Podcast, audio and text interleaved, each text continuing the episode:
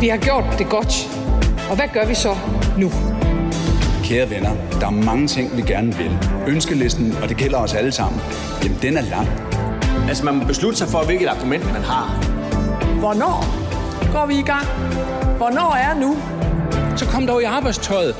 Velkommen til Mandat i en uge, hvor rygterne om Inger Støjbergs nye parti når nye højder. Men hvor vi også må tage afsked med en af de helt store i dansk politik. Så nu går jeg. Tak skal I have. Må vinden fylde jeres sejl. Uffe Ellemann Jensen sov søndag ind efter længere tid sygdom. Og tilbage står nu hans søn Jakob Ellemann Jensen med en stor politisk arv. Og det er en arv, som på mange måder indeholder præcis de samme udfordringer, som hans far stod med. Hviler Uffe skygge over Jakobs vej til magten, og hvad kan han lære af sin far? Det kaster vi os ud i en grundig analyse af. Og så kommer Folketingets formand med den her reaktion på tidens debat om trumpisme og magtfuldkommenhed. Det er lige før, jeg siger, at jeg er rigtig glad ved, at jeg ikke skal deltage i den valgkamp. Fordi øh, jeg er enig i, at øh, det her hele tiden får en, en tand mere. Henrik Dam gør status forud for hans sidste politiske sæson, og han er ikke den eneste gavet mand fra borgen, der retter skytset mod den yngre generation. Du er tændt for Radio 4's politiske magasin. I studiet er politisk redaktør Thomas Larsen. Jeg hedder Pernille Rudbæk. Velkommen til. Men først, Thomas, til nyheden, som øh, ingen af os rigtig orker at høre, nemlig at øh, vi igen skal til at forholde os til corona. For en øh, times tid siden, der lød det nemlig sådan her. Velkommen til. Dagens pressemøde handler om to ting. Det handler for det første om øh, regeringens coronastrategi for efteråret og vinteren. Og så handler pressemødet selvfølgelig også om den aktuelle situation, hvor vi igen oplever stigende coronasmitte i vores samfund. Ja, så stod de der igen. Statsministeren, sundhedsministeren, sundhed, sundhedsmyndighederne side om side i spejlsalen. Og øh, det virker jo alt andet øh, altid lidt alvorligt, når de står der side om side til et pressemøde. Er det alvorligt? Er det sådan, vi skal tolke det? Det er jo alvorligt, når de bliver nødt til at fokusere på det her emne igen, og du har jo fuldstændig ret, Pernille. Jeg tror, at der er rigtig mange danskere, der er kede af at skulle mene om den her øh, virkelighed. Men øh, kendskærningen er jo, at øh, coronaen er jo desværre ikke et endeligt afsluttet kapitel. Der er nye mutationer, der er øh, nye måder, som øh, de her virer stadigvæk øh, udvikler sig på, og det betyder jo så, at sundhedsmyndighederne og regeringen skal være ekstremt ops, ops på, hvordan det øh, udvikler sig, og også være klar med de øh, nødvendige øh, forholdsregler. Og det er jo i virkeligheden det, som var budskabet i, øh, i dag fra regeringens side. Ja, der er en, øh, en udvikling, vi skal være virkelig opmærksom på, og også passe på, at vi ikke kommer til at reagere for sent. Men samtidig så står Danmark jo heldigvis et helt andet sted, end dengang, da øh, virusen brød ud ud og skabte altså kaos i, i hele verden. Vi har en øh, befolkning, der er vaccineret. Vi har lært meget om, hvordan vi skal håndtere tingene, og derfor så noget af det, der bliver det helt bærende i strategien fremover, det er jo også, at vi skal prøve at undgå de samme former for nedlukninger, som skade økonomien og passe på øh, arbejdspladserne, holde gang i, i økonomien, samtidig med, at vi virkelig har fokus på de allermest sårbare, som jo især er de ældre. Lad os lige se på, hvad der egentlig også blev sagt ud over de ting, de overordnede linjer, som du nævner her. Altså, der er tale om en ny variant med navnet B5. Den er mere smitsom end de foregående varianter. Smitten er stigende. Og øh, det, hun øh, så sagde i første omgang, det er, at nu skal 2,5 millioner danskere, det er alle dem, der er sårbare, og dem, der er over 50 år gamle, det er dig, Thomas Larsen. I, øh, I bliver igen tilbudt et uh, nyt vaccinestik til efteråret, og, og så holder man ellers øje. Så på en eller anden måde, så må vi jo sige, ja, coronatest, vacciner, alt det her er tilbage i vores liv. Men nu uh, sendte de jo ikke bare en pressemeddelelse ud om det her. Hun stod der, statsministeren, igen og talte til den danske befolkning. Betyder det også, at corona er tilbage i dansk politik som en vigtig dagsorden? Ja, det gør det. Øhm, det. Det er klart, at det her det bliver jo først og fremmest drevet af, at der nu er en ny variant, som man skal følge ekstremt nøje. Men jeg tror også, der ligger det signal i det fra statsministerens side, at hun gerne vil vise, at der er en regering, som øh, virkelig er over det her, følger det tæt og er klar med de øh, rigtige beredskabsplaner, både på kort sigt, men altså også har strategier, der meget gerne skal virke, virke på, øh, på længere øh, sigt. Og det er klart, altså hvis vi ser sådan rent politisk på det, panel, så er det her meget, meget meget afgørende for, hvordan statsministeren står i befolkningens øjne, og også for, hvordan hun vil kunne køre ind til næste folketingsvalg. Fordi det er klart, der er øh, Mink-sagen, som vi snart kommer til at høre meget mere om, fordi der kommer en ny rapport, der handler om hele regeringens håndtering og også fejl i, i den sag. Men tager vi den til side, så er det stadigvæk billedet, at regeringen har ført Danmark temmelig godt gennem hele coronakrisen, både når det handler om sundheden og når det handler om økonomien. Og der er det jo klart, altså her meget tæt på næste folketingsvalg, og jeg tror, det er meget tæt, så må der ikke begås fejl fra regeringens side, og der er det simpelthen afgørende, at øh, Mette Frederiksen er på, det vil hun selv insistere på at være, og hun simpelthen følger det her ekstremt tæt. Lad os lige høre, hvordan Mette Frederiksen selv afsluttede sin øh, første kommentar på pressemødet. Det lød nemlig sådan her. Æ, til sidst så vil jeg gerne have lov til at takke øh, det meget brede flertal i Folketingets partier, som bliver ved med at bakke op om den nødvendige indsats på det her område. Vi har nu i snart to og et halvt år vist for danskerne, at vi kan finde ud af at samarbejde med hinanden. Det tror jeg, der er rigtig, rigtig mange, der sætter pris på. Og brede aftaler både om sundhed og økonomi har været en meget, meget vigtig grund til, at Danmark har klaret sig så godt igennem det her. Ja, hun benytter her lige lejligheden til igen at, øh, og, og fremhæve det brede samarbejde over midten, det, øh, den politiske opbakning, der har været. Øh, hvordan kan hun bruge det her? Du var lidt inde på det, men altså, hvis vi skal prøve at, at kigge frem mod det efterår, der venter, hvordan kan hun bruge det rent politisk, at øh, der nu er corona på dagsordenen igen? Jamen, hun skal i hvert fald vise, at hun har en sikker hånd på rettet her, og at hun står parat med de øh, planer, øh, der, der, skal, der er nødvendige for at håndtere en, en ny omgang øh, corona.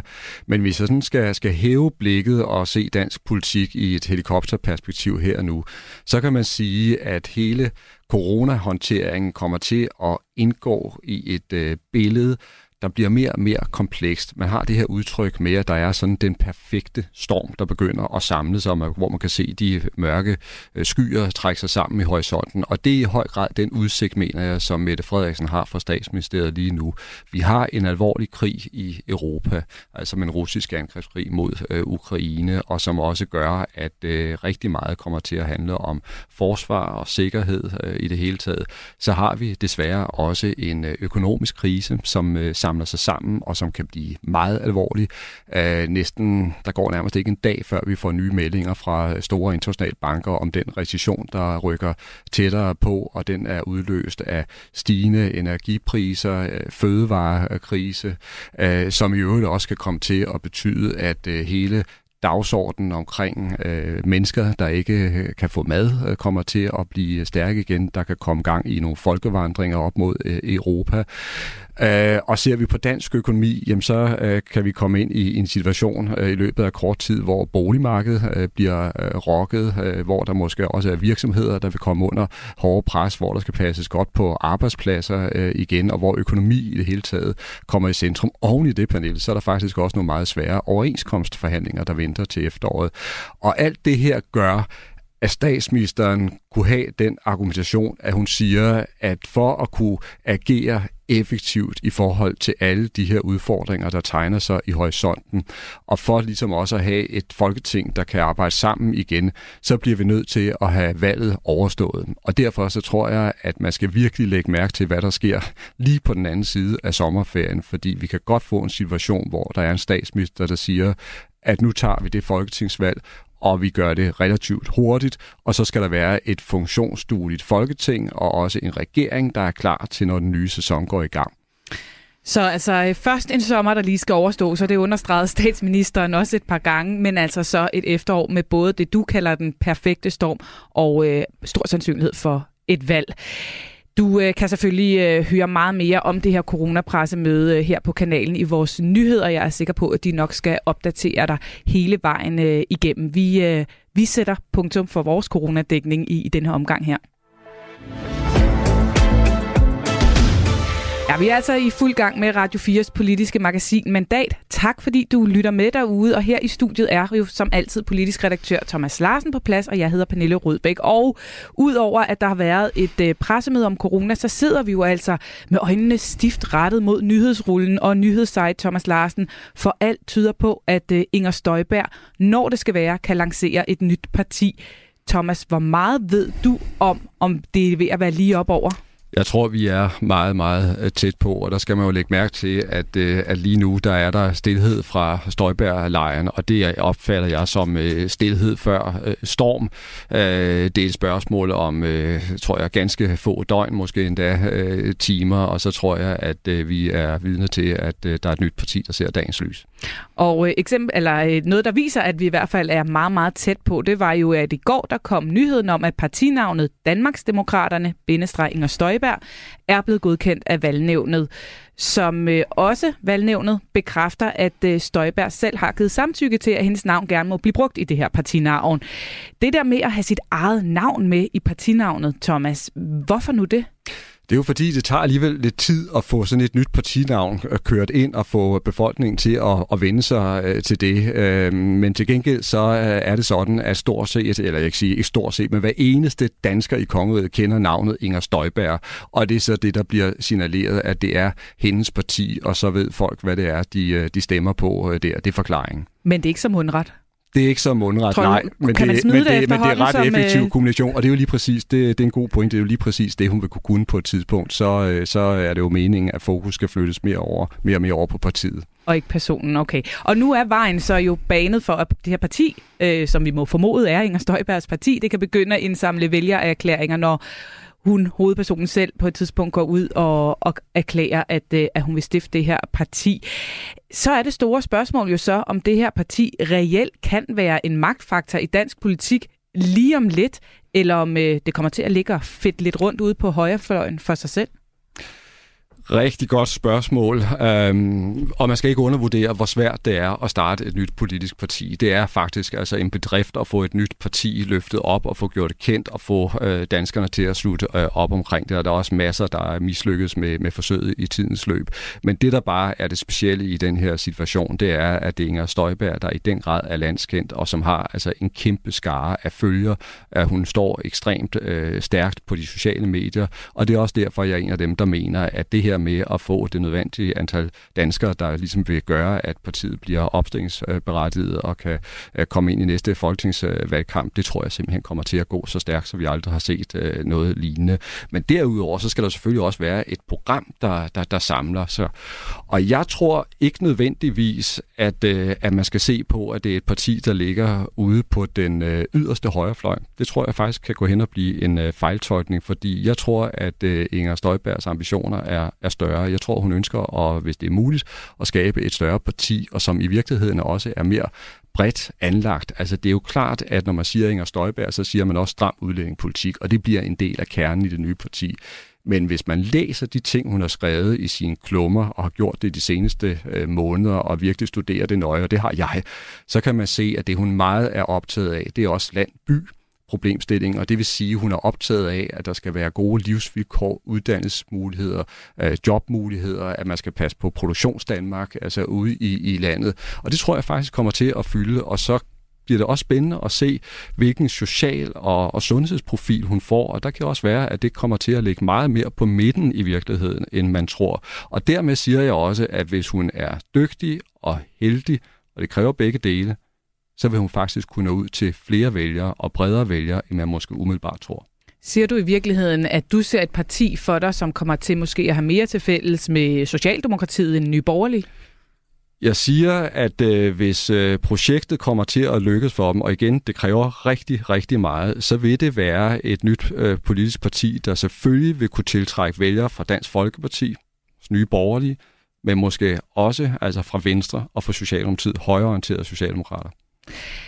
Vi øh, lader også Inger Støjbergs parti ligge for nu og øh, holder selvfølgelig øje. Og så har vi jo altså også heldigvis også meget andet godt på programmet, inden at vi skal bare sidde og holde øje. Vi skal nemlig øh, se på øh, den debat om debatten, som der er opstået i kølvandet på øh, beskyldninger om trumpisme og magtfuldkommenhed.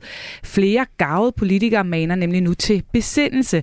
Og øh, sidste udsendelsen, så skal vi også en tur ud på de sociale medier. Et øh, politisk comeback til et ungt folketingsmedlem bonger nemlig allerede nu ud, når man ser på, hvilke politikere, der klarer sig bedst på Facebook. Tusind tak, fordi du øh, lytter med derude.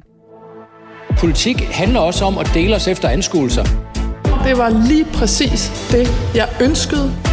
Er vi klar til at gå hele vejen sammen, hvis vi kan blive enige? Hele det politiske Danmark gik for et øjeblik i stå, da nyheden om Uffe Ellemann Jensens død søndag kom ud. Den tidligere venstreformand og udenrigsminister blev 80 år gammel, og øh, udover at have skrevet politisk historie, ja, så efterlader han sig altså også en stor politisk arv, som den næste generation allerede er i fuld gang med at føre videre. Velkommen til, Niels Tulsendal. Tak skal du have politisk analytiker på Jyllandsposten. Øh, du er kommet her i studiet, fordi vi skal se lidt nærmere på den politiske arv, som øh, Jakob Ellemann Jensen nu står med. For jeg ved, at øh, du mener, at den på mange måder indeholder nogle af de samme udfordringer, som hans far selv har kæmpet med.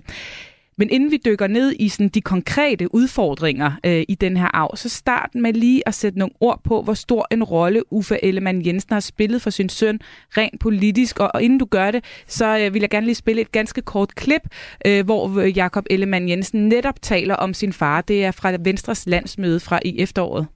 Så jeg var,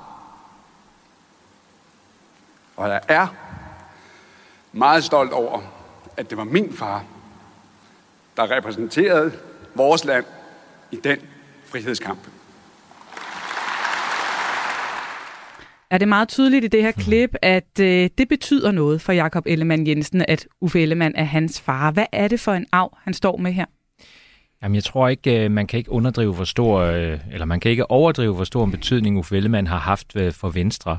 I virkeligheden på to, på to områder både sådan øh, internt i Venstre, som Venstre som parti, øh, hvor han jo var formand for, for partiet, mens det forandrede sig fra at være sådan et lidt bagudskuende gammeldags øh, landbrugsparti, til at være et moderne byparti, som var i stand til at række ud efter statsministerposten.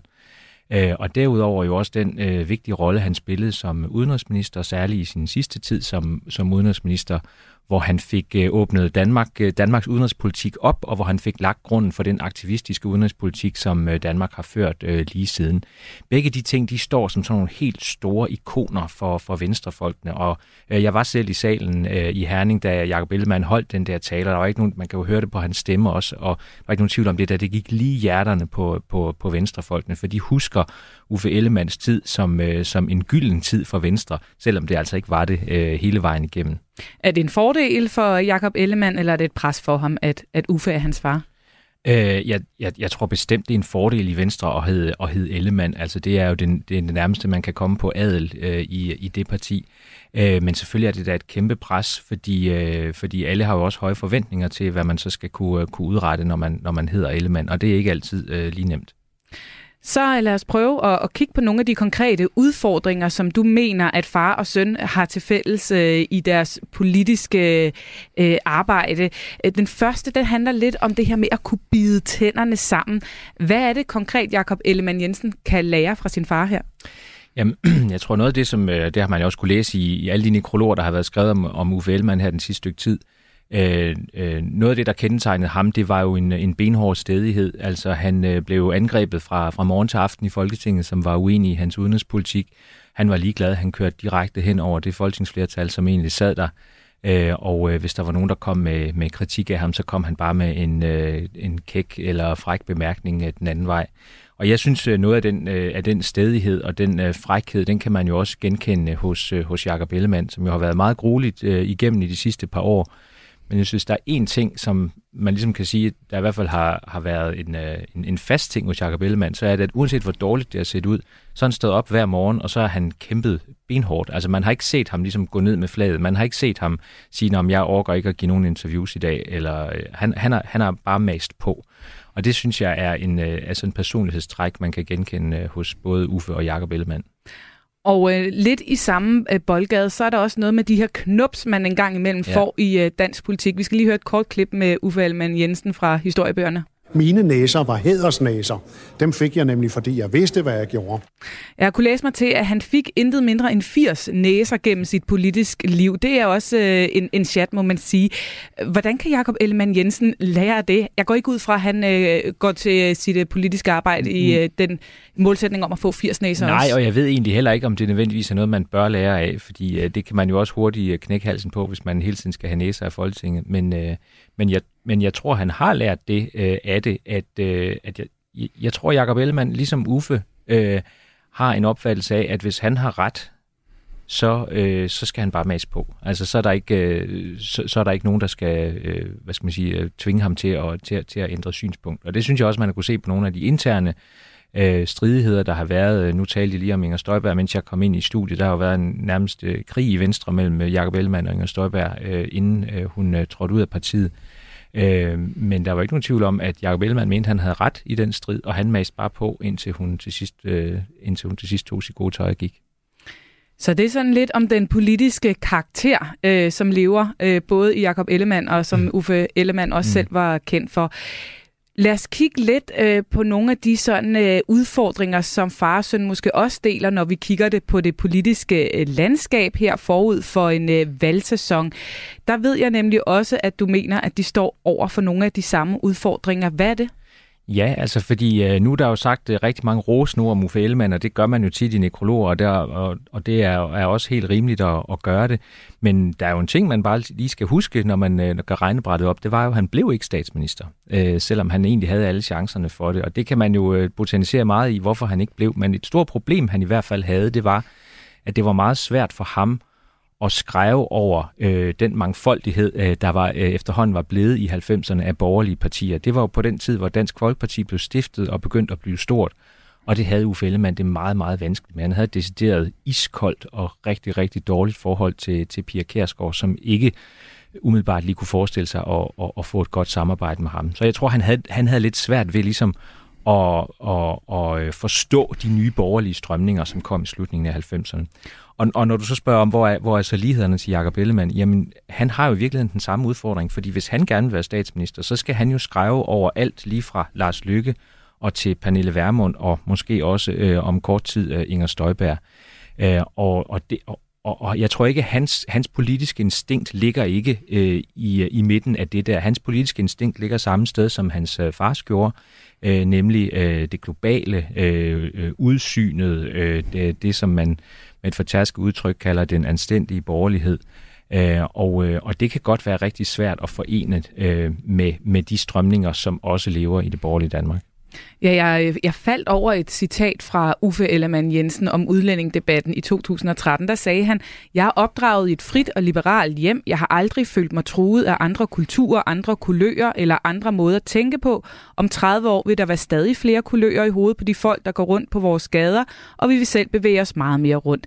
Det er også nødvendigt, at vi åbner os, hvis vi stadig vil stå stærkt til den tid. Thomas, lad mig få dig med ombord i analysen her.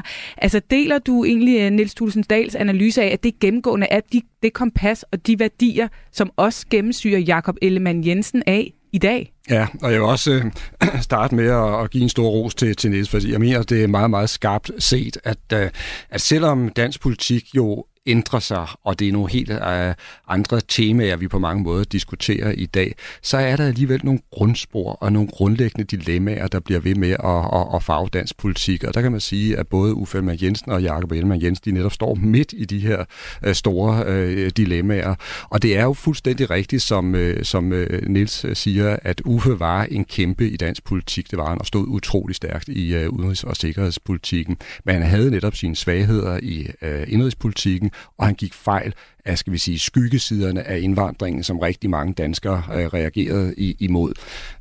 Undskyld, og det betød jo også, at, øh, at øh, da øh, Anders Fogh Rasmussen kom til i 1998, så skrottede han jo i virkeligheden en stor del af Uffe Ellemann Jensens udenrigspolitiske linje, og så lagde han op til, at hvis der kom en ny regering, altså med få øh, for bordenden, så skulle udlændingepolitikken strammes. Det var et kæmpe kursskift, der skete, og jeg er ikke sekund i tvivl om, at det var medvirkende til, at Venstre helt historisk blev landets største parti overhalede Socialdemokratiet ved valget i 2001. Det var en kæmpe altså, sejr for, for, for partiet. Og ser vi så på Jakob Ellemann Jensen, så ser vi altså øh, øh, noget af den samme altså usikkerhed, og sandheden er vel også, at han har flakset lidt rundt på det her øh, felt, fordi øh, der er sådan et lille mellemspil, som man nogle gange glemmer, men øh, Jakob Ellemann Jensen, han meldte sig faktisk ud mm. af Venstre på et tidspunkt i protest mod det, han anså for at være en alt for skinger øh, øh, uddanningpolitiske linje i partiet, blandt andet anført af Inger Støjberg, vil han sige. Så han var altså lige væk fra partiet i, i protest, så er han kommet tilbage i, øh, igen. Og der har han jo også haft svært ved i en periode at finde sine ben i forhold til øh, Inger Støjberg. Han prøvede at lave et, øh, et markerskab med hende. Det gik ikke så godt. Øh, og har sådan haft skiftende kurser. Jeg tror i dag, der har han erkendt, at hvis han skal have chancen for at vinde regeringsmagten, hvis han skal have chancen for at blive statsminister, så bliver han nødt til at stå fast på en stram øh, udlændingepolitisk linje. Det gør han. Men jeg er ikke sikker på, hvor meget han egentlig har hjertet med i det. Niels Hulsendal, lad mig spille den bold videre til dig, fordi nu bliver Uffe Ellemann Jensen jo flere kaldt for den bedste statsminister, vi aldrig fik. Det lykkedes ham aldrig, det har vi været inde på. Hvad skal den nye Ellemann, Jakob Ellemann, gøre anderledes end sin far for at undgå at tage den del af arven med sig videre? Jamen han skal i hvert fald, som Thomas var inde på, øh, være, være bedre til at skrive over de forskellige øh, holdninger, som findes på den borgerlige fløj. Og det kan godt være, at han ikke kunne leve med Inger Støjberg øh, i Venstre, men noget tyder på, at han kommer til at leve med hende øh, uden for Venstre. Og så er der selvfølgelig, øh, selvfølgelig også den ting, som jo også øh, øh, blev ofte brugt mod, øh, mod hans far, nemlig øh, arrogancen. Der var mange, som stødte sig på ham, også mange vælgere, som ikke brød sig om ham, fordi han fremstod arrogant. Øh, og, øh, og det samme gælder sådan set for, for, for Jacob Ellemann. Øh, der er mange, som synes, at øh, når han siger noget, som jeg tror er ment som en frisk eller kæk bemærkning, så kan det godt komme til at virke øh, sådan lidt, øh, lidt arrogant. Og det, det er nok noget, han skal arbejde med lidt, og det, det er jeg også ret sikker på, at han arbejder med.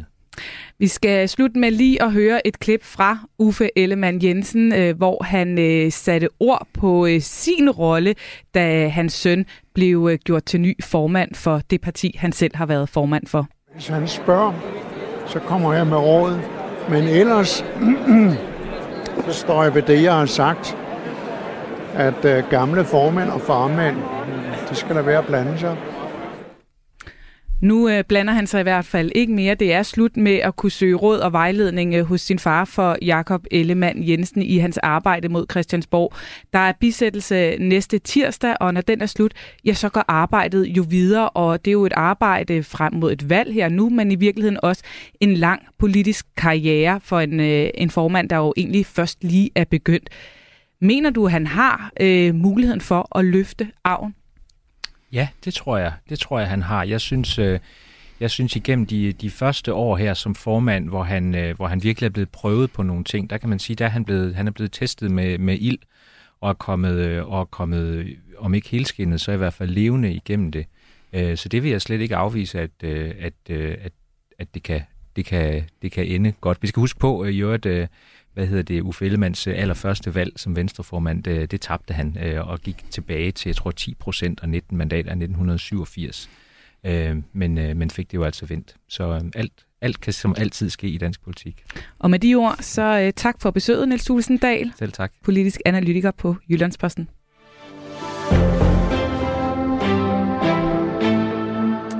Endnu en folketingssæson er ringet af, og øh, i den anledning har vi bedt Folketingets formand om at gøre status og se frem på folkestyrets tilstand set fra hans stol.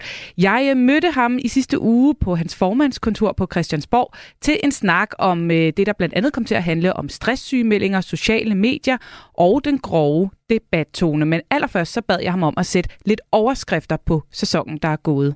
Jamen det har været sådan på mange måder en blandet sæson, ikke? fordi øh, corona har også i den her sæson øh, påvirket det. Det har krigen i Ukraine jo bestemt også gjort, øh, samtidig med, at der har været det, man sådan kunne kalde alle de dag-til-dag ting. Men du kan også sige, at øh, sæsonen har også været præget af, at øh, vi også har kigget ind af øh, vores interne forhold. Og jeg var meget glad ved, at vi sidste sommer øh, sådan gennemførte en, øh, en runde med alle gruppeformænd og præsidiet.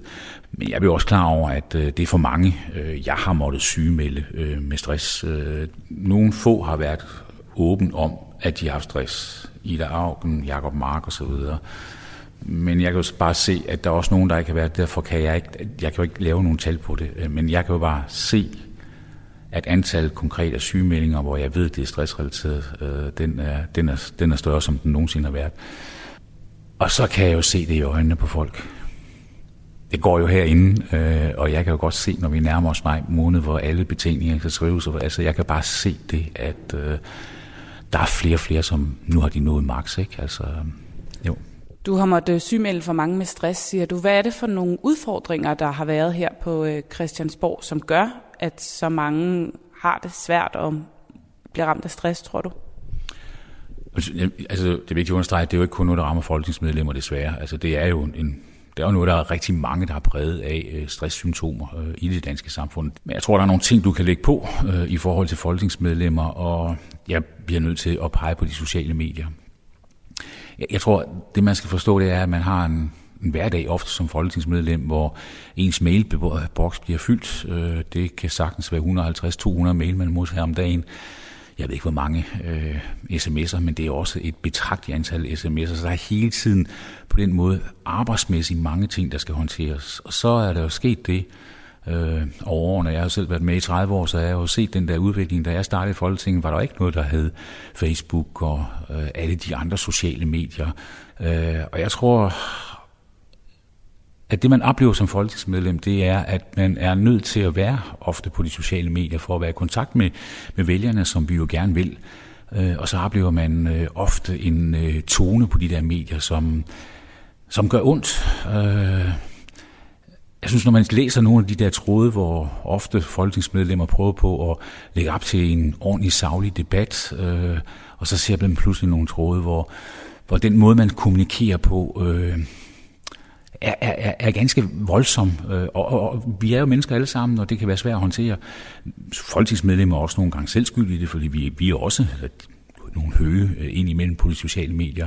Og jeg tror, det pres, der ligger der, samtidig med, at I som medier øh, aldrig har, der, har deadline mere.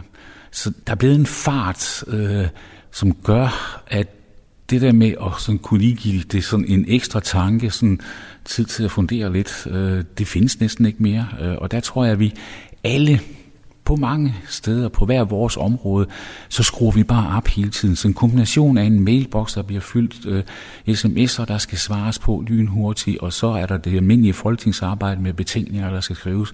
Og så er der den der, der ligger over, tror jeg, rigtig mange hele tiden sociale medier. Det vigtige er her, og så oplever man en tone derinde imellem. Så det, det er kombinationen af det hele, der gør, at øh, det desværre for mange bliver for meget, og nogen har jo måtte sygemelde sig og være ganske, ganske alvorligt syge af det. Nu peger du øh, især på de sociale medier og, og også på øh, efterspørgselen fra medier udefra, øh, at der er et konstant pres. Oplever du, at det udover at øh, der er nogen, der går ned med stress og ikke har det øh, godt, at det også går ud over øh, det daglige arbejde og hen lovarbejdet? Jamen det gør det selvfølgelig, fordi øh, vi fælles, og det gælder også politikerne øh, og medierne og samfundet som helhed, kræver af komplicerede svar, der skal der faktisk være nogle nemme løsninger. Altså, vi, vi eftersøger lidt, at når vi har identificeret et problem kl. 8 om morgenen, så skal det være løst kl. 16 om eftermiddagen. Og sådan er verden ikke, og sådan har verden aldrig været. Så den, det tryk, der kommer udefra fra, fra medier og, øh, og sociale medier, den lader politikerne sig lidt rive med af i, øh, i sådan jagten på at komme med hurtige løsninger. Er det i virkeligheden det, du siger? Ja, det er det. Fordi jeg mener, det er fælles ansvar. Jeg, jeg, jeg sidder ikke kun og bebrejder øh, uden for det her hus. Øh, vi skal også selv øh, have mod til en gang imellem at sige, prøv at høre, kære journalist, øh, det, det, det problem, du rejser nu her, øh, det vil jeg godt have lov til lige at, og, og kigge en spadestik dybere i. Øh, jeg, vil godt, øh, jeg vil gerne sige til dig, at jeg kan ikke løse det inden aften. Vi, vi, vi, vi hopper også med jeg ved, det kommer til at lyde forfærdeligt gammeldags, men jeg kunne virkelig godt tænke mig, bare sådan, at der var plads til en gang imellem at tage en dyb indånding og sige, nu skal jeg så lige have noget at tænke mig om, øh, før jeg bliver fuldstændig skråsikker på, hvad jeg mener om den her sag. Men du sidder jo som Folketingets formand, du sidder som en vigtig person i Socialdemokratiet, du har jo en stemme at tale med, og om nogen måske en mulighed for at, at råbe op og forsøge at gøre noget ved det her. Altså, øh, hvad kan du gøre? Vi har for første gang nogensinde har Folketinget som organisation øh, lagt, øh, lagt navn til en øh, høring, vil jeg kalde det, omkring sociale medier, hvor vi inviterede forskellige folk, der har forstand på det her ind, og hvor der var god tilslutning fra ledelsen i de, i de politiske partier for at tage diskussion om det her med de sociale medier. Så det har sådan været et forsøg på selvrensagelse, så det tror jeg aldrig er sket før, at øh, Folketinget har besluttet, at man som institution vil stå i spidsen for den her debat, velvidende, at vi kan ikke lave en eller anden konklusion, som så siger, at nu skal alle 179 folketingsmedlemmer opføre sig lige bestemt på den her måde. Det kan vi jo ikke. Men når du kigger på øh, måske de yngre medlemmer her i Folketinget, også i dit eget parti, øh, ser du så ikke også eksempler på, at de også bidrager måske til en, øh, en skarp tone og en hård tone, som man ser på sociale medier, som du også øh, nævner? Jo, og derfor håber jeg også, at igennem det, vi har snakket om her, og når jeg har øvrigt udtalt mig om de her ting, så har jeg ikke sagt, at folketingsmedlemmer ikke også har et ansvar. Tværtimod, jeg synes faktisk, at vi måske har et, øh, et større ansvar som så mange andre. Og derfor øh, ærger det mig dobbelt, når jeg ser folketingsmedlemmer, som, øh, som kommer i gyngen, fordi de har været øh, for hurtige og brugt nogle ord og, og, og nogle angreb, som har været urimelige. Øh, og så får de en tur, og det, det viser, at hvis nu vi ikke er dem, der forsøger at gå foran, øh, så, så, så tur det her ikke. Og der, det var derfor, vi netop også lavede den der interne høring, diskussion omkring det her, fordi øh, jeg er den opfattelse, at øh, folketingsmedlemmer skal være, være med til at vise vej og retning, og det gælder ikke mindst, når vi taler sociale medier om takt og tonen der. Ja, fordi vi øh, ser frem mod en øh, sæson, hvor at der på et tidspunkt vil komme et valg, og mange vil jo mene, når man kigger på debatten også på de sociale medier, også mellem for eksempel store partier som Venstre og Socialdemokratiet, at bølgerne går højt. Der er anklager om mistænkeliggørelse, og man ikke har tillid til statsministeren. Omvendt så lyder der beskyldninger og trompisme øh, på den anden side. Øh, hvad tænker du om den debat? Det er lige før, jeg siger, at jeg er rigtig glad ved, at jeg ikke skal deltage i den valgkamp, fordi øh, jeg er enig i, at øh, det her hele tiden får en, en tand mere. Øh, og det er fuldstændig afgørende, tror jeg, at øh, vi som folketingsmedlemmer øh, er meget tænksomme i forhold til det. Det vi har gjort som Folketing og institution, det er, at vi har fået lavet en aftale mellem alle, alle partier, om at øh, man viderebringer ikke øh, fake news, øh, at man er opmærksom på, at øh, at øh, det vi også ved, der nu på, på, på, på, på nettet bliver, bliver angrebet fra russiske troldfabrikker osv. Altså, der har vi lavet sådan en aftale, som alle partier er enige om, at, øh, at vi skal være opmærksom på, hvad er det, vi viderebringer af, af den type ting. Det er selvfølgelig et vigtigt skridt, øh, men det er jo ikke det samme som, hvad skriver den enkelte folketingsmedlem om modkandidaten ude i den kreds, man nu er i. Og der ser jeg en tendens til, at øh, tingene bliver skærpet. Du nævnede selv nogle af de eksempler øh, på i de spørgsmål her, øh, og øh, jeg har på fornemmelsen, at øh, det bliver nok kun værre i den kommende tid. Og det synes jeg er beklageligt, fordi øh, hvis folketingsmedlemmer går nogle skridt videre i den måde, vi omtaler hinanden på og beskylder hinanden for, øh, så kan man jo ikke rigtig få tænkt befolkningen i, øh, at øh, de så også går nogle skridt videre, og så får vi en accelererende af det her som ikke beriger nogen, som ikke gør den demokratiske debat bedre, som ikke gør det nemmere for ganske almindelige mennesker at sætte sig ned og tage en stilling til, hvad skal jeg nu stemme, fordi der er nogle ting, jeg synes er vigtige. Hvis rigtig meget af debatten har handlet om at være øh, grå over for hinanden og øh, komme med hentydninger og beskyldninger osv. Det gavner ikke den demokratiske debat overhovedet, og det gavner ikke, øh, det gavner ikke den udvikling, vi skal have som samfund. Og hvis du kunne komme med et ønske eller budskab til dine kolleger herinde til den kommende sæson, hvad skulle det så være? Det skal være, at når de vil skrive noget på sociale medier, inden de trykker på send, så går de lige en tur rundt omkring øh, skrivebordet og tæller til 10, og så læser de det igen, før de sender. Ja, altså her et uh, godt råd fra Folketingets formand Henrik Dam her til sidst. Og uh, den her debat, det er jo på sin vis også en kritik af de, hans egne kolleger og den måde, der bliver debatteret på i Folketinget lige for tiden. Og øh, han er ikke den eneste, der rejser den her debat. I fredags der lød det nemlig sådan her fra den tidligere justitsminister Nick Hækkerup, som øh, jeg mødtes med på øh, folkemødet på Bornholm. Det siger lidt om, hvor, hvad, hvad det er for en, en politisk debatkultur, vi har fået, og den tror jeg handler om to ting. Dels at vi som politikere er utrolig øh, konfrontatoriske over for hinanden. Altså rød blok, blå blok, beskyldninger om magtfuldkommenhed, øh, beskyldninger om tomtisme, beskyldninger om alt muligt, som er usundt kombineret med medier, som skal have så mange klik som muligt, og derfor er det rigtig godt at lave breaking news, og breaking news ligger i, at, at, øh, at der er denne her øh, konflikt og de her historier. Så det bliver sådan en anden, vi får trukket hinanden ned, altså vi får spillet hinanden dårligere, og det, det er altså et problem for demokratiet. Ja, så vidt Nick Hækkerup. Jeg har også talt med en gavet politiker på den anden side af det politiske landskab, nemlig Bertel Hårder, som også synes, der er gået for meget valgkamp i retorikken, og som også har været uenig i måden, hans eget parti har argumenteret på i øh, offentligheden. Jamen, det er jo fordi, man af mange grunde jo er hypnotiseret af meningsmålinger og af muligheder for at vælte regeringen og selv komme til. Og det er der sådan set ikke noget galt i. Det slagsmål skal jo til. Jeg er bare ked af, hvis der skal være valgkamp et helt år. Altså, lad os få slagsmålet i maj. Det er rigeligt tidligt, hvis der skal være valg den 4. juni, hvad jeg tror, det bliver. Men du udtrykker jo en meget klar ævelse over, at, øh, at der foregår øh, alle de her øh, også lidt hårde verbale slagsmål herinde lige nu, fordi at, at det virker øh, som om, at det er, er noget, der sker også med, med et valg i, øh, i tankerne. Du sidder jo som en, en vigtig herre i øh, et stort parti. Øh, hvad siger du til dine egen partifælder i forhold til det her?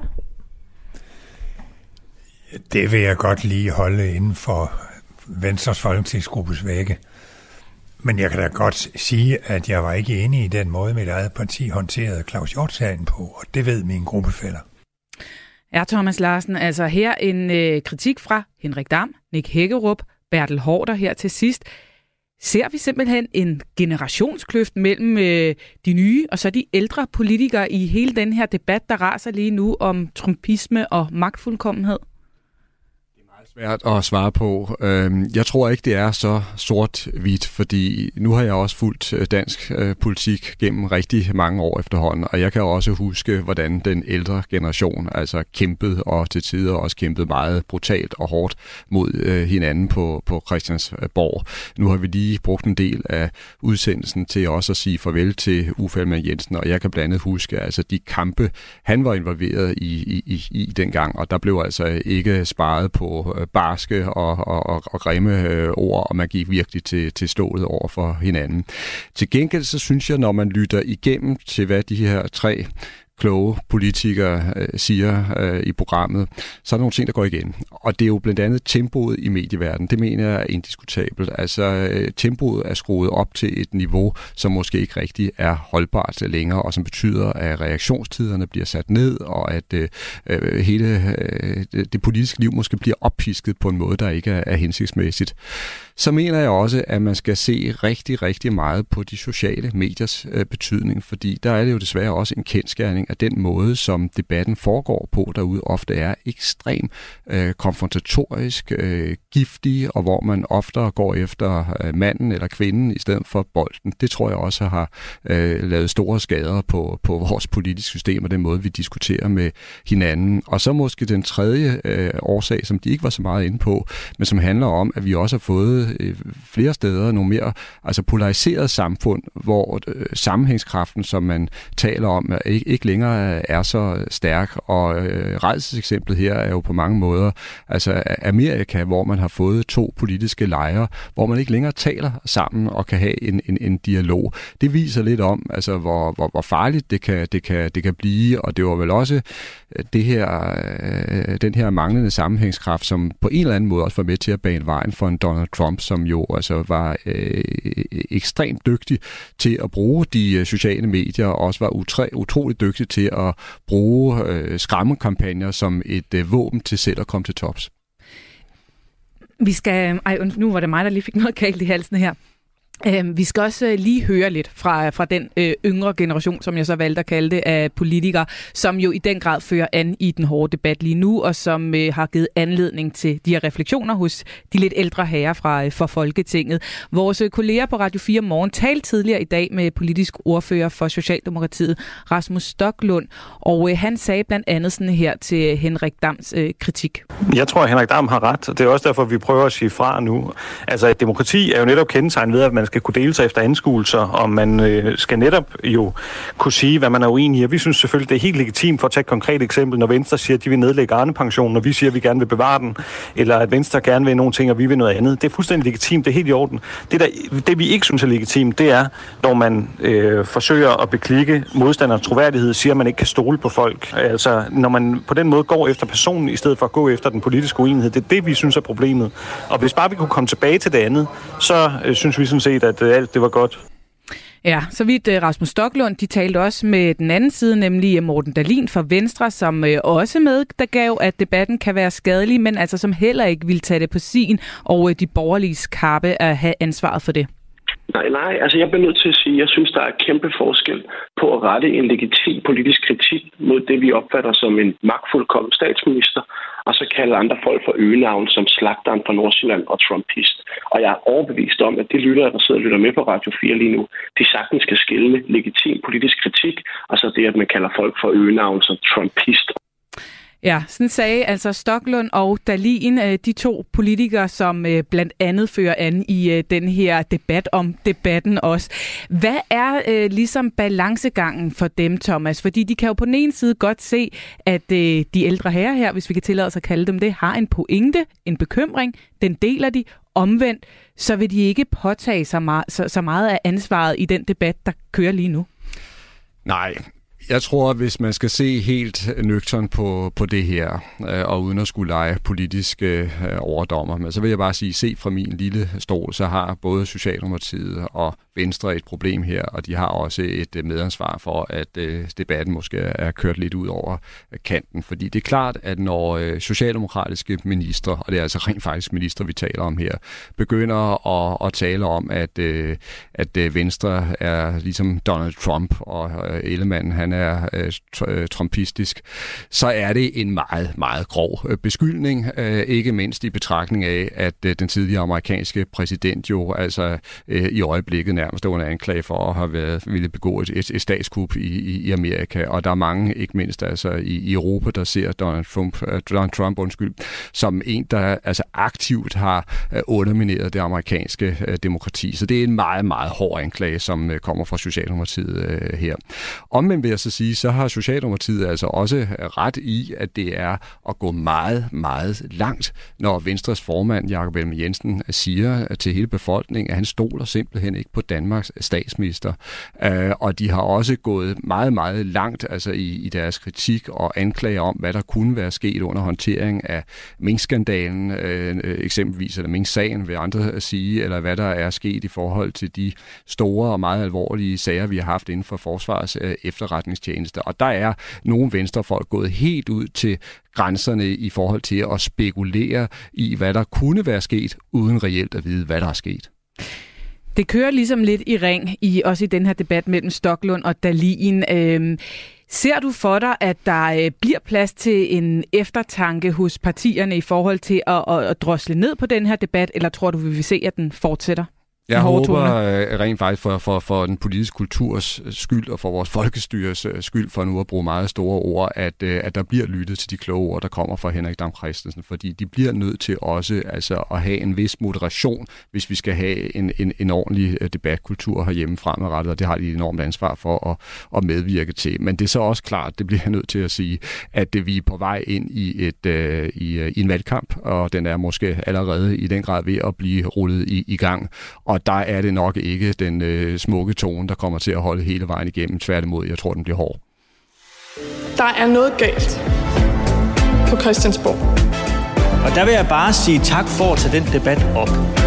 Nu skal vi finde den politiske vilje til forandring. Vi har taget hul på den aller sidste del af mandat her på Radio 4. Jeg hedder Pernille Rudbæk, og over for mig er politisk redaktør Thomas Larsen. Og øh, Thomas, vi har fået en enkelt lille besked øh, i forbindelse med vores snak om Inger Støjbergs nye parti. Det er Charlotte, der skriver ind og spørger, hvorfor hun ikke selv har stiftet partiet, men haft en anden til dig. Men det mener hun jo, at det her partinavn, øh, Danmarksdemokraterne, blev indleveret i et andet navn. Ved du noget om, hvordan det fungerer, og hvorfor det er en anden, der gør det? Det er jo fordi, at øh, Inger Støjberg nødig sådan vil blive øh, blotlagt i, i, i medierne og, øh, og, og, og skal vi sige øh, blive, blive beskrevet i medierne, øh, inden hun har sit projekt endelig klart. Og det er derfor, hun har prøvet at sådan flyve lidt under øh, radaren i, i, i forhold til, hvad det præcist er, hun er på vej med, og hvad det er præcis, øh, som hun, øh, hun gerne vil arbejde for politisk øh, øh, fremover. Jeg tror, det er derfor, det er en anden en, der har der har ansøgt om navnet. Tusind tak for beskeden, Charlotte, og øh, tak fordi du lytter med derude. Nu øh, skal vi en tur ud på de sociale medier. Ja, vi skal nemlig uh, kaste et blik på dansk politik, som det tager sig ud på Facebook og Instagram og Twitter og hvad det ellers hedder alt sammen, og det skal vi sammen med dig, Valdemar Osted. Velkommen til. Tak. Du er jo øh, indehaver af hjemmesiden politiskannoncering.dk. Du øh, rådgiver politikere med deres kampagner på sociale medier, blandt andet øh, SF, som vi jo skal tale om i dag. Og så er du altså også vores ven af programmet, når det kommer til at nørde politik på de sociale medier. Og i dag, der skal vi jo tale om ham her. Jeg syntes allerede, da jeg var 13-14 år gammel, at det var meget urimeligt, at fordi man var født et bestemt sted, så havde man meget dårligere vilkår i livet. Der er et stigende antal børn, som vokser op i fattigdom, og jeg ønsker, at alle børn, uanset hvor man bor og hvor man kommer fra, har de samme muligheder for at være en del af fællesskabet, som alle andre har. Ja, Jakob Mark fra SF er kun akkurat vendt tilbage til Folketinget fra sin sygemelding med stress, og øh, før han allerede nu bonger ud på de sociale medier. Hvordan det? Jo, altså da jeg sad og kiggede på tallene for et par dage siden, der var han faktisk den politiker ud over øh, partilederne, som havde klaret sig bedst. I hvor lang tid? Øh, siden 2. juni, så vi har ligesom lige glemt forbeholdsafstemningen. Ja, så efter den, efter han er kommet tilbage, han kom tilbage den 7. juni, og allerede nu, så er han øh, simpelthen den, der har, øh, har klaret sig bedst. Hvad mener du, når du siger, at han har klaret sig bedst? Ja, altså det, det er et godt spørgsmål, som vi stiller os mange, øh, også konsulenter, men altså som udgangspunkt har jeg bare kigget på totalt antallet af interaktioner. Så det vil sige mængden af reaktioner, altså likes og loves og haha, og så øh, har jeg lagt det sammen med kom- antallet af kommentarer og antallet af delinger. Og når du siger love, så haha, så er det på Facebook, jeg går ud fra, at man har den slags reaktioner, ja, eller hvordan? lige præcis. Ja, okay. Så er, jeg, så er jeg helt med. Er det usædvanligt, at en politiker som øh, Jakob Mark klarer sig så godt på, øh, på Facebook og sociale medier? Han er jo, som du siger, ikke partileder. Jeg er ikke sikker på, at øh, alle dem, der sidder og lytter med, nødvendigvis lige ved, hvem han er. Er, er det usædvanligt, at han bonger ud? Altså det er det særligt, fordi at han tilhører Rød Blok. Øh, typisk, når, vi kigger, når jeg kigger på top 10 på top 15, så er den domineret af Blå Blok. Det er typisk enten kun Mette og Pia Olsen Dyr, der faktisk er det fra Rød Blok, som er med oppe i toppen. Så derfor så... Øh, så altså det, han bonger faktisk også ekstremt ud i den forstand, at han har lige så mange interaktioner som Lars Bøje fra Nye Borgerlige. Øh, men han er jo heller ikke partileder. Han er heller ikke partileder, men det er faktisk uh, Jakob og, og Lars Bøje er nummer 3 og nummer 4 øh, hvor de kun er overgået af Mette Frederiksen og Jacob Ellemann. Så det er mange flere interaktioner, end alle de andre politikere får. Så han er altså i den absolute øh, superliga, øh, når det handler om at klare sig godt øh, rent politisk på de sociale medier. Prøv lige at give os nogle eksempler, nogle konkrete eksempler på, hvad det er, han gør, som åbenbart fungerer så godt på de sociale medier. Altså han er rigtig god til øh, at snakke ind i en dagsorden, som ikke særlig mange andre politikere snakker ind i. Så for eksempel har han her for en uge siden øh, lavet et opslag, der handlede om... Øh, øh, stress hos unge. Jeg vil bare lige læse et lille citat op. Øh, mere end hver fjerde unge menneske svarer i en ny undersøgelse, at de har været fremmeldt studiet, blevet eller opsøgt læge på grund af stress. Hver fjerde, og så sådan et stort udopstegn. Mm. Så det, det han er rigtig god til, det er at snakke ind i en dagsorden med nogle følelser, som jeg vil ikke, jeg ved ikke, om jeg vil kalde dem forarvelse, men der er sådan en, en stærk følelse af, at her skal der gøres noget. Noget indignation. Ja. Mm. Øh, så det synes jeg øh, ikke, at der er særlig mange andre politikere øh, fra, fra Rød Blok, der er gode til at aktivere deres vælgere i, i den type af dagsorden. Så det fungerer godt. Thomas, øh, han har været sygemeldt med stress i november, delvist mistet synet, som er kommet også delvist igen. Det bliver aldrig det samme, har han skrevet. Nu er han vendt tilbage for to uger siden til SF. Ganske kort, hvad er det for en politiker, SF har fået med ombord igen? Det er en øh, politiker, der har gjort øh, kometkarriere i øh, SF, og historien er jo i al sin enkelhed, at han har sammen med Pia Olsen Dyr været med til at samle SF op fra en rygende ruinhob, fordi det var faktisk sådan, SF var øh, efter regeringssamarbejdet med, med Helle thorning Schmidt i, i sin tid. Og, det, og partiet var en skygge af sig selv, og nu står partiet altså med massiv øh, fremgang. Øh, der er blevet valgt nye folk ind, og de kommer til at gå frem for os ved det kommende folketingsvalg. Der er harmoni på de indre linjer, og det har simpelthen vist sig, at øh, markerskabet mellem Pia Olsen Dyr og Jakob Mark har været altså virkelig øh, succesrigt, og man må sige på mange måder, hvis bare lige må, må slutte med det, det var på mange måder et kæmpe sats, som Pia Olsen Dyr øh, gjorde dengang ved at tage en så ung partifælde og sætte ham i stolen som øh, gruppeformand. Men det lykkedes. Er det partiets kronprins? han står i hvert fald meget, meget stærkt i, i billedet, men som han også selv har været inde på, så er det jo altså også et spørgsmål om, at han har et helbred, der skal tages vare om. Valdemar Osted her til sidst. Altså, øh, den her øh, superpower, han har på de sociale medier, er det noget, der ligesom også kan smitte af på hele partiet? Øh, er det vigtigt for dem, øh, at han er kommet tilbage, når de skal også ud og performe på de sociale medier, også i en valgkamp lige om lidt? Altså, det er meget vigtigt, at han er kommet tilbage. Han var også en stor politiker på sociale medier, inden han blev sygemeldt. Og det, politikerne jo håber på, det er, at de kan tage øh, de her mennesker, som de er gode til at engagere på sociale medier, og så øh, at de kan tage dem med over i, øh, i det virkelige liv, ned i stemmeboksen, og så også få dem til at stemme dernede. Og det Jacob Marx, han jo særligt kan, det er jo måske at kunne aktivere og anbefale andre politikere i resten af landet, der hvor han ikke stiller op. Tak skal du have for analysen, og tak fordi du kom forbi, Valdemar Osted. Og øh, dermed så når vi jo ikke meget mere mandat i dag, Thomas Larsen, men øh, der er jo intet, der tyder på, at vi er færdige med politiske nyheder for den her uge. Nej, det tror jeg ikke. Jeg tror, at uh, der kommer en kæmpe nyhed omkring uh, Inger Støjberg uh, meget snart, og så kommer der også et andet dramatisk kapitel, der handler om, at uh, hele rapporten om Mink-sagen snart vil blive offentliggjort. Vi kommer ikke til at kede os frem mod næste uge, hvor vi selvfølgelig er tilbage med mandat. Det er kl. 11.05 her på øh, Radio 4. Du kan selvfølgelig også finde os på podcast, hvis det er sådan, du lytter til mandat. Tak til dagens gæster, Niels Tulsendal, Henrik Dam og Valdemar Osted. Og øh, selvfølgelig også stort, stort tak til dig, der lyttede med til dagens program. Vi lyttes ved igen om en uge. Ha' det rigtig godt så længe.